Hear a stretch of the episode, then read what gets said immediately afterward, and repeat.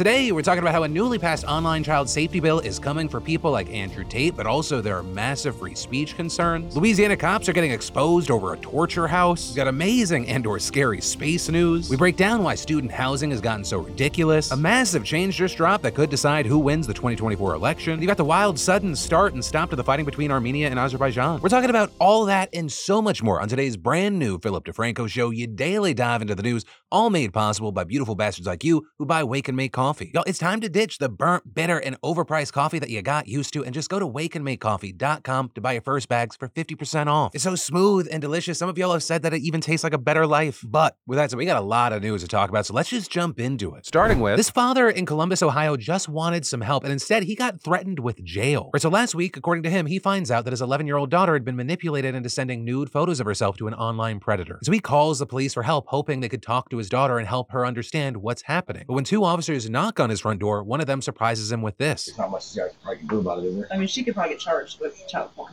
Who she can? Mm-hmm. She's 11 years old. She's creating it, right? She's 11 years old. Doesn't matter. She's still making porn. No, she's not. She's being manipulated by a grown ass adult on the Is she taking pictures now? You guys have a nice evening. Okay. Thank you for coming. Are you serious? Have a nice evening.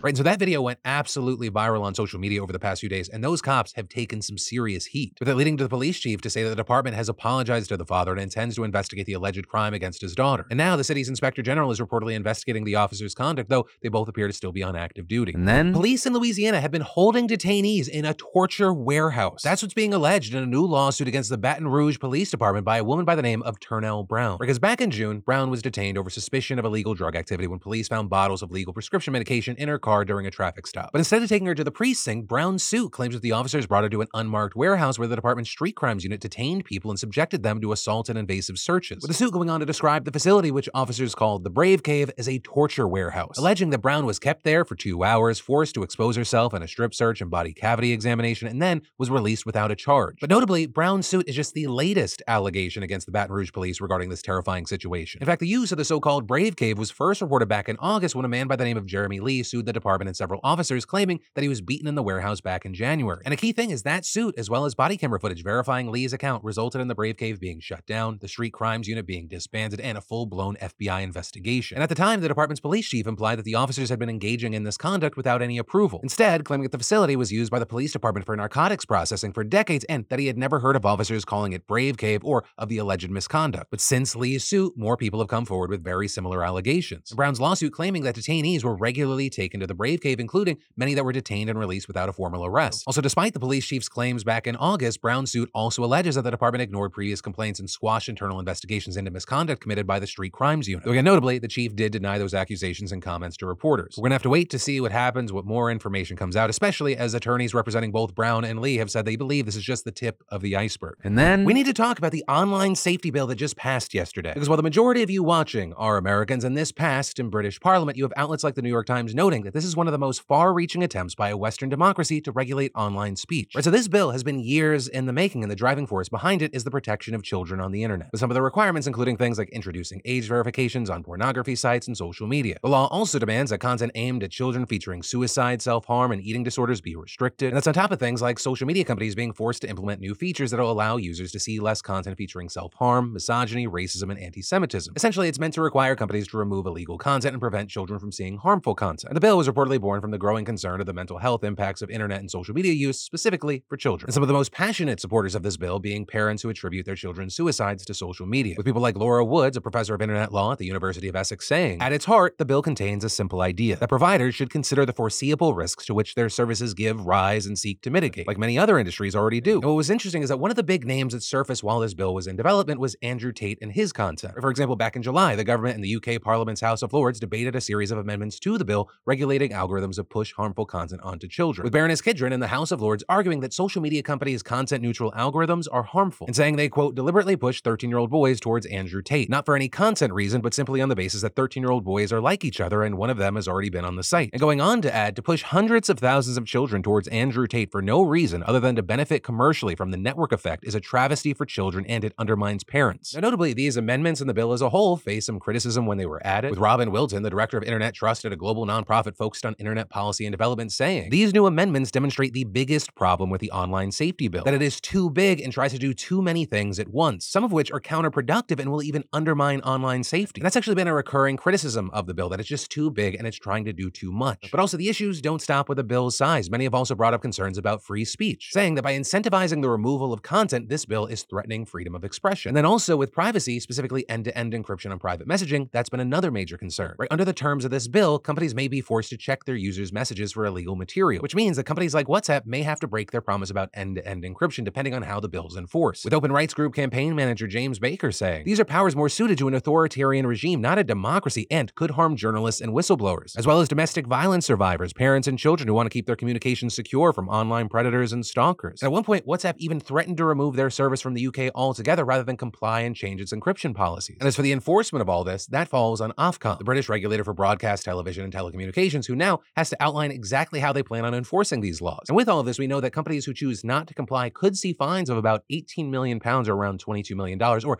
10% of their global annual revenue, whichever is greater. So one, definitely something we need to keep our eyes on as it takes effect and we see what the enforcement actually looks like. And two, whether you're British, you're American, you're whoever, what are your thoughts on this news? And then, if you or someone you know is an American student attending an in-demand college or university in 2023, y'all have actually suffered from the housing shortage more than almost anybody. Right between 2013 and 2020, rents at conventional apartments within three miles of college campuses reportedly grew 30%, outpacing inflation. And when Moody's Analytics looked at 11 metros where at least 19% of the total population was college students, it found that rents at student housing properties grew about 3% faster than regular apartments over the past four years, with one metro even seeing a growth rate difference as large as 15%. And actually, part of the reason this is happening has to do with who owns and manages that housing. Because as places like Insider have put it, in the decade plus since the Great Recession, the student housing market has transformed from a patchwork of on campus dorms, small apartments, and shared houses into a huge industry that's coveted by some of Wall Street's biggest investors. For example, the private equity giant Blackstone last year bought American Campus Communities, the largest developer and manager of student housing in the US, for $13 billion. With just that deal alone putting nearly 112,000 beds into its portfolio and spurring on a wave of student housing acquisitions by other investors. I mean, investors spent $23 billion in the space, more than double the sum in 2021, according to the commercial real estate firm CBRE. And RealPage Market Analytics estimated that roughly 80% of privately owned student housing has been built in the past 20 years. Now, because as more people went to college in search of that degree that could give them the leg up in a competitive job market, the promise of recession proof profits in a relatively untapped market spurred a construction boom. And for the colleges themselves, building new dorms is harder than ever due to funding cutbacks, high interest rates, and local zoning laws. Plus, they're not eager to take on debt to finance development. So, feeling the pressure to increase enrollments, they're doing one of two things. One, simply relying on the private market to provide enough off campus housing to fill in the gap. Or two, outsourcing student housing to a private third party. And that's happening in a couple of different ways. They sometimes lease out campus land to a private developer who then builds residences and collects rent. Or they keep ownership of the dorm buildings, but they get an outside company to do management, renovations, and rent collection. And so not only does this trend lead to growing rents for students and their parents who are already saddled with growing tuition bills and growing student loans, it also arguably widens the gap between rich and poor students. And this because one, the more expensive apartments tend to be closer to campus, so students are actually segregated by class and forced to commute further if they're less wealthy. And two, as the gold rush for student housing ramped up, investors began competing to offer more lavish amenities that could be featured in advertising materials. So for example, just outside of UT Austin, you can see this cluster of newly built high-rises sprouting up at an area known as West Campus, with one 19-story tower called Villas on Rio advertising vacation-style amenities such as a full spa and a sky lounge with sweeping views of the city. Then in another building, the Mark Austin, that includes a tanning bed, a two-story gym, and a bowling alley. Or for peak comfort, you got a 30-story tower called Waterloo, boasting a rooftop infinity pool, a pair of saunas, a yoga studio, an in-house coffee bar, and ample nooks and tables for socializing or studying. And so that increasingly you see all the poor is stuffed into traditional housing while mommy and daddy pay for the rich kids living up in these buildings. But there are also exceptions to that trend. Right? Actually, at Waterloo, for example, the tower was only allowed to be built 30 stories tall because of a change to the zoning code in 2019 mandating that it make 20% of its units affordable. So now students who rely on financial aid can actually apply to get one of those units, which reportedly are indistinguishable from the other apartments and offer all the same amenities and cost between $800 and $1,100. Though even there, the numbers appear to lie. Right? All those affordable units are studio apartments, meaning that they hold only 49 out of the 796 beds in the building. So it ends up being a numbers game. While 20% of the units are technically affordable, only about 6% of the beds actually are. But with all that, I gotta ask, what are your thoughts on the news? But also, what have your experiences been as a student, a parent, or an educator in this realm? And then, any of you focus on getting your business off the ground, creating a place to share your homemade goods, or even a personal blog, I got a great solution for you. And it comes from, and I want to thank the fantastic sponsor of today's show, Squarespace. You know, I've been partnering with Squarespace for years now, and I have to say, it's just so easy. There's nothing to install, patch, or update ever. And creating a beautiful website with Squarespace's Fluid Engine is so easy. You just drag things where you like, no coding necessary. And if you need a starting point, Squarespace has a bunch of great professional templates. You can even sell custom merch easily. And Squarespace handles all the production and shipping. Plus, with Squarespace, you get access to all their marketing tools and analytics and their award winning customer care team via email or live chat 24 7. So go check it out, see why so many others love it, and see why you're going to love it. And start your free trial today over at squarespace.com slash Phil. When you realize you love it like so many others have, just make sure you enter an offer code Phil to get 10% off your first purchase. And then scientists are puzzling right now over this cosmic mystery that may suggest that our universe is twice as old as previously thought. Right? Let's say that a star was born 10 billion years ago, but has long since disappeared. Well, if it was far enough away, let's say 10 billion light years, then that star's light should take so long to travel across the universe that by the time that it reaches us, we're basically looking at 10 billion year old light. So in effect, the further we look into space, the farther back we can peer through time as well. And the James Webb Space Telescope, the most powerful ever to be put in space, lets us see really fucking far. So far, in fact, that for the first time, astronomers have picked up the faintest traces of light left behind by galaxies forming just two to 500 million years after the Big Bang. And what's more is that they're appearing to be bigger and brighter than our models would have predicted. Right? Instead of the barely formed blobs we were expecting, we got highly structured galaxies, possibly with spiral arms that look a lot like our local universe, which to astronomers is shocking because they didn't think there was enough time for those galaxies to grow that much. With one professor telling NPR, it's like if you went to a kindergarten and you saw a teenager. And so this mystery has divided astronomers, with one publishing an article in the monthly notices of the Royal Astronomical Society that reaches a radical conclusion, with them suggesting that the universe may not be 13.8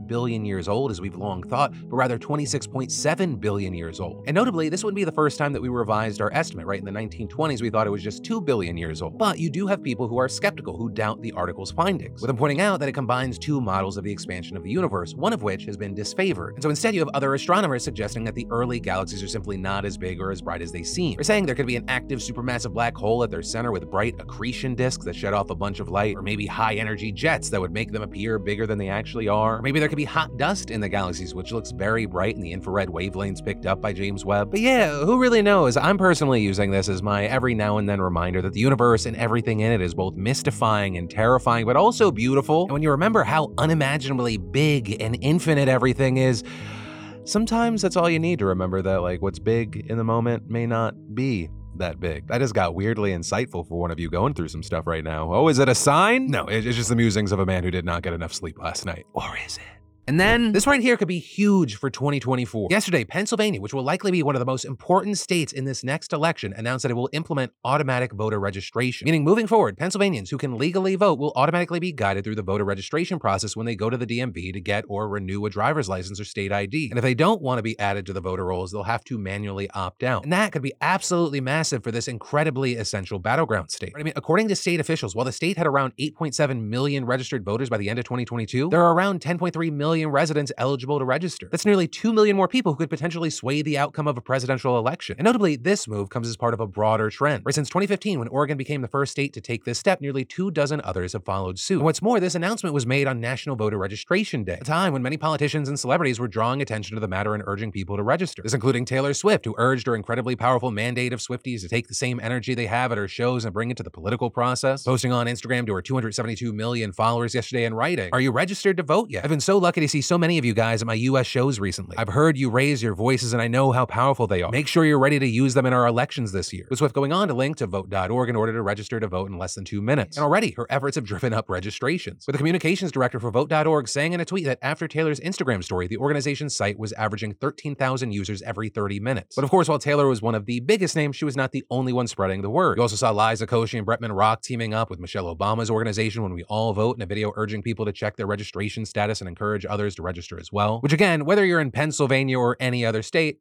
you should be voting. If not because you want to vote for the world you want to see or against the world you don't want to see, it gives you that extra added legitimacy to complain when things don't go your way. But again, in states like Pennsylvania, it is extra important. I mean, even kind of highlighted by the last 24 hours, with the Democrats, thanks to a special election, getting a one vote majority in their House. And then it's believed that this latest anti affirmative action lawsuit could actively undermine U.S. national security. And at the center of this story, you have the same group that successfully got the Supreme Court to ban race conscious admissions. With that group, Students for Fair Admissions filing a lawsuit against West Point yesterday yesterday, and arguing that the High Court's affirmative action ruling should extend to America's military academies as well. Right, because while in that historic June decision, the Supreme Court explicitly said that its ruling did not apply to the nation's military academies like West Point, the Naval Academy, and the Air Force Academy, this because of the potentially distinct interests that military academies may present, because that was not at all decisive, it left this wide open space for more lawsuits. And as was expected, Students for Fair Admissions has seized on that, with a group in their lawsuit arguing that considering race in admissions is unconstitutional under an equal protection clause of the Fifth Amendment. And they're claiming that West Point has no justification for using race based admissions. But then on the other side of this issue, you have many military experts, officials, and those who actually run these academies having long argued that race conscious admissions are essential to America's national security, with outlets like NPR explaining. The military has long maintained that the nation's security depends on having a diverse officer corps that is ready to lead an increasingly diverse fighting force. And because these service academies produce about one in every five of those officers, supporters of using racial preference state that it is absolutely key to ensuring that future officers represent the diversity of troops they will lead and the American people at large. And that's actually an argument that's been made in multiple cases before the Supreme Court, this including the 2003 ruling that upheld race conscious admissions at the University of Michigan's law school and